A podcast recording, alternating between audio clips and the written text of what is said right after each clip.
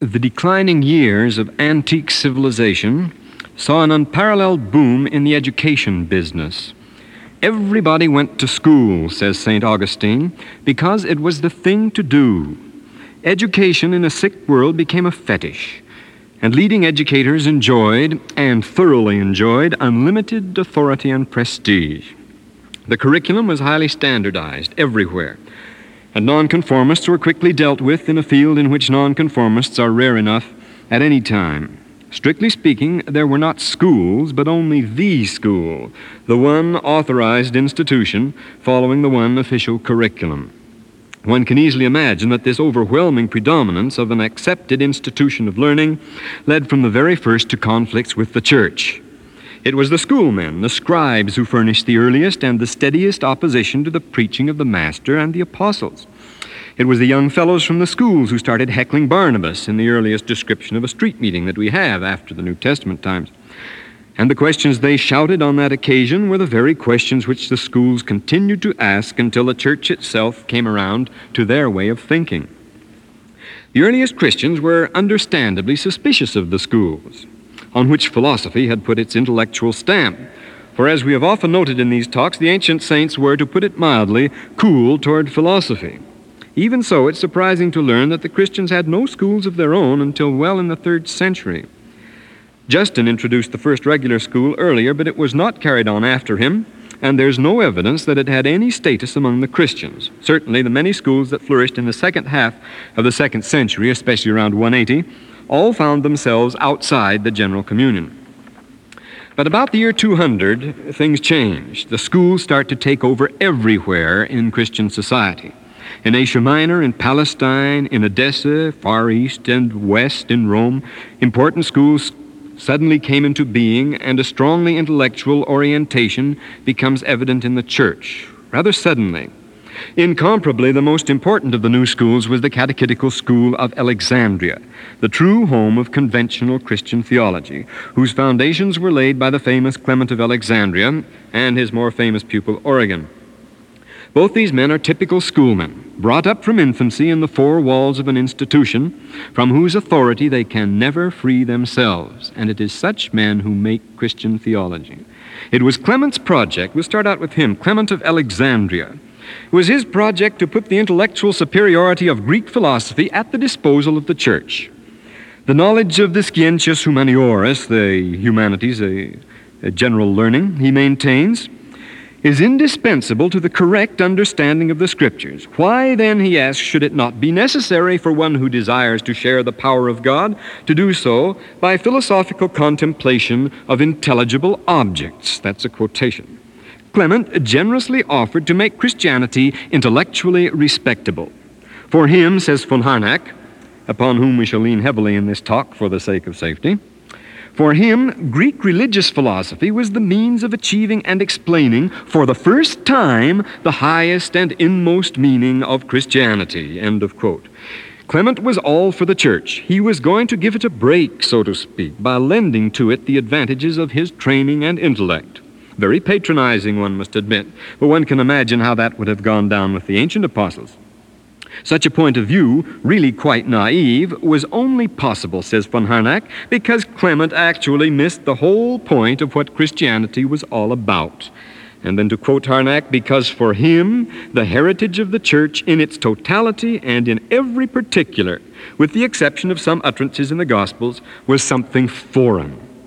End of quote. The university was his world, and his offer of assistance to the church had dangerous strings attached to it. He submitted to its authority, writes Harnack, but he could only adapt himself to it after a specific and philosophic reworking, a bearbeitung of the whole thing. He would embrace the teachings of the church, but only on his terms. He would take the literal Christianity and spiritualize it.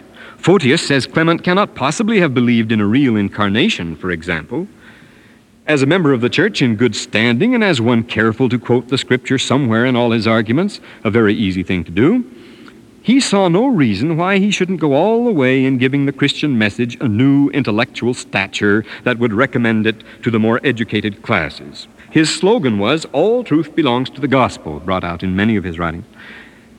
And he took that as a franchise not to accept the gospel as the guide to his studies, but to use his studies to establish for the first time the really deep and inner meaning of the gospel. Firmly convinced that what he had learned in school was the truth, and that all knowledge is revelation, following Plato, he proceeded, uh, uh, he proceeded to re edit the gospel to something nearer to his heart's desire. And now we quote Harnack again. The total revamping, recoining, umprägung of the Christian heritage into a Hellenic religious philosophy on a historical foundation cannot be denied. And what remained of Christianity after that, aside from some of its practical and sentimental appeal, von Harnack asks. And he gives an almost shocking answer. Ein Phlegma, he says, a sediment, a scum that can under no possible circumstances be called Christian. That is what was left to the gospel when the schoolmen got through with it. Yet Clement was a moral and an earnest man, the first great teacher of the catechetical school of Alexandria, the school that was to have more influence on the making of Christian doctrine than all the rest put together. Now, Clement of Alexandria, with his training and his eager project of helping the church out of its morass of old fashioned ideas and childish literalism, was not a new phenomenon in the church. It was just his kind that the apostolic fathers, so called, had opposed with all their energy. Paul had known them very well in his day, these over clever men who wanted to turn the truth of God into a fable, who denied the literal resurrection, who claimed that they and they alone knew the real Christ. Lo, here is Christ, and lo, here and who falsely claimed to possess the gnosis. Clement was actually one of these. He emphatically does claim to have the true gnosis, and he defines the substance of that gnosis not as revelation, as we did last Sunday, but simply as Greek religious philosophy, which for him is revelation. All students of Clement have recognized the strong Gnostic element in his writings. In him, Gnosticism wins half a victory. The doctrine which Clement insinuated was Christian was, to use Harnack's expression, at least half an enemy of the church. Well, then, how was it possible for him to get away with so much? We explained that last Sunday. In the earlier days of the church, he could not have gotten away with it because of the presence of the apostles and their disciples in the church. These men actually had the fullness of the gospel, and everybody knew it. The church was their doing. To put forward a feeble imitation as the original teaching entrusted to the Lord to the apostles, while those apostles were still alive, was obviously out of the question. The same liberty that allowed the Gnostics, so called, to come out openly with their monstrous pretensions upon the death of the last apostle, as Hegesippus says, allowed men like Clement, semi Gnostics at best, to operate with complete immunity. And so it is that the prosperity of the Gnostics is matched by the sudden blossoming of schools everywhere, and especially the school of Alexandria. Alexandria, wrote Ferdinand, uh, Christian Baur, Alexandria, the fatherland of the Gnosis, is also the birthplace of Christian theology, which in its earliest form was meant to be nothing but a Christian Gnosis. End of quote. Clement is completely overshadowed by his great pupil Origen, next to St. Augustine alone, the most influential thinker of the Christian church. Origen created the doctrinal theology of the church, writes Harnack. Not Christ, not the apostles, but Origen. Among the ancient Greek writers of the church, writes De la Rue in the Patrologia, there is possibly none who has left to posterity such a reputation as learning for, uh, for learning as Origen, and he cited more in the council of the church than any other father. Jerome notes that his reputation was as great among the pagans as among the Christians. In his time, he was indisputably the foremost authority in the church on doctrine. The greatest bishops eagerly sought his counsel and instruction. His voice was the deciding one in grave disputes. Requests for information poured in on him at such a rate that we are told that he kept seven secretaries, shorthand experts, busy night and day taking down the answers he dictated to all parts of the Christian world. Like his teacher, Origen betrays strong Neoplatonic and Gnostic leanings. Like Irenaeus, he ends up using the arguments and language of those he attempts to refute. And like all the schoolmen of the time, he is more than a little embarrassed and ashamed at the unsophisticated and unphilosophical nature of the faith of his simpler brethren. I think this embarrassment is best expressed by Origen's contemporary Minucius Felix, whose Christian apologist, apologist Octavius goes to considerable pains to make clear to his educated pagan opponents that they really uh, have misunderstood Christianity by judging it from the behavior and beliefs of the ordinary members and officers of the church. All Christians are not like that, he explains. Cultivated Christians really think just like cultivated heathen, so that anyone would think either that present day Christians are philosophers or that the philosophers of yore were Christians. There is no real difference between them, and just as the ignorant pagan masses tell childish and superstitious tales and believe them, so do the common run of Christians. The real difference, after all, is not between Christian and pagan, but between the educated and the uneducated. There certainly is a new state of things. The story of Moses seeing God for Origen is simply, he says, one of those old wives' tales. And if you take it seriously, he says, you run into the absurdity of saying that God is incorporeal, rather that God is corporeal, a thing which any pagan philosopher could tell you is just too silly for words. Harnack has an interesting reflection on this spiritualizing of Christian teaching by Origen. No one can deny, he says, that this kind of flight from the world and possessing of God contains in itself a specific secularization, Verweltlichung, a lowering to worldly standards of Christianity. Unquote. Most people have always been taught that the opposite is the case, that to move from realms of literalism to those of spiritual abstraction is a sign of higher thought and purer doctrine. But to those who know Christian and pagan thought, as Harnack does, it is painfully clear that the spiritual abstractions were the daily bread of the pagan schools and had been for more than 500 years, while the real and literal was the very thing that gave Christianity its peculiar stamp and its unique appeal.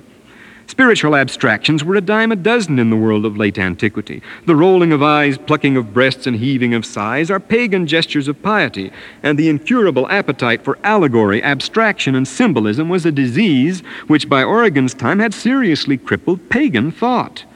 The fact that these things were not Christian doesn't condemn them, of course, but we can't insist too emphatically that the early Christians had known all about these things and had firmly rejected them. When they did, Uh, we have the gospel, is their point of view. We have the gospel, was their argument. All this other stuff is nothing to us. Then why did the church finally break down and accept it? And why did Origen go for it? The answer is clearly set forth in the prologue of his work, significantly entitled On the First Principles. This is not a work against the pagans, but an attempt to find the right track for the Christian themselves to follow. Since, he says, quoting, there are many who profess to believe in Christ who disagree among themselves, not only in small and minor matters, but rather about the great and greatest matters. It is the very pr- first principles of the gospel, periarchon, the foundations of the Christian church, for which Origen seeks, as he says, to lay down a clear and definite rule on each point. On certain of these things, he notes, all Christians agree that there is one God, that Jesus Christ was the firstborn of the Father, that the Holy Ghost comes next in honor. But they don't agree any further than that. He says it is not stated clearly whether the Holy Ghost was begotten or not. We must find that out from the Scripture. The Scripture does not tell us so in so many words, and so the answer must be carefully worked out, he says, to the best of our ability by sagacious investigation. Again, all Christians agree, he says, that the devil and his angels exist. But why or how or what they are, the church has not made sufficiently clear. Non satis clara exposuit. All agree that the world was created. But what came before or came after is not evident in the teachings of the church, he says. Even the nature of God's person, he says, is not clearly set forth in our preaching. We know that there are angels, he says, but what and how and when and why they are is not made adequately manifest and so must be worked out by us by the aid of reason, following manifest and necessary conclusions. Note it well in the first principles of the gospel on which Origen seeks light, not on trivial, trivial matters. And he says plainly and repeatedly that the church itself lacks satisfactory answers. He doesn't know the answers, and what is more, he knows of no one else in the church who does know them. Now it should be plain enough why the Gnostic schoolmen met no serious rebuff. They could and they had to bring forth faked answers to the great questions of the gospel because there was no one left alive who knew the real answers. Origen's solution of the great questions is enough in itself to prove that. He started out with the confidence that his method and his learning, both acquired in the schools, would be equal to providing the missing answers. But he very soon discovered that they were not. And being both a good and an honest man, and Origen is a remarkably honest man, he is frank to admit it. Let us quote a few of his final conclusions. I suppose the Spirit of God is the Holy Ghost, he says, as far as I can understand, not historically or literally, but in the sense of spiritual intelligence. As to the possibility of bodies, resurrected or otherwise, being eternal, he says if anyone can work out a better explanation, of these things from the Scripture, he's welcome to do so. There may be other worlds, he says, but what their nature and number may be, I confess I do not know. If anyone can show me, I would gladly learn. We have done our best. Let every reader decide for himself what is right. On the incarnation of Christ, he says, an extremely important subject. On this head we shall present our suspicions rather than any manifest affirmations. And having presented his suspicions, he concludes, if anyone can find out anything better, or confirm by more evident proofs the assertion he makes concerning Holy Scriptures, let such conclusions be accepted in preference to these. Regarding the nature of the soul, he says the ideas put forth by us are not to be regarded as dogma, but more in the nature of speculation and inquiry. And on the Spirit of God, he says, if it is allowed us to dare to say any more on the subject, it is possible, perhaps, that the Spirit of God is to be understood as His only begotten Son. End of quote. On all these points, you see, and many more, Origen, the foremost doctrinal authority in the church, has no certitude and claims no authority. And on this theme, which he himself claims to lie at the very heart of doctrine, the first principles of the gospel, Origen doesn't know the answers, and we repeat, what is far more significant, he knows of no one who does though he has visited every important churchman in Christendom, including the bishops of Jerusalem, Alexandria, and Rome. There never was, indeed, it is hard to imagine how there could be a more zealous, devout, and single minded student than Origen, nicknamed Adamantius, the unshakable by his contemporaries. Born and raised in a school, he was convinced that knowledge of the gospel could be acquired by study alone, and only ended up proving to the world that where there is no revelation, there is no certitude.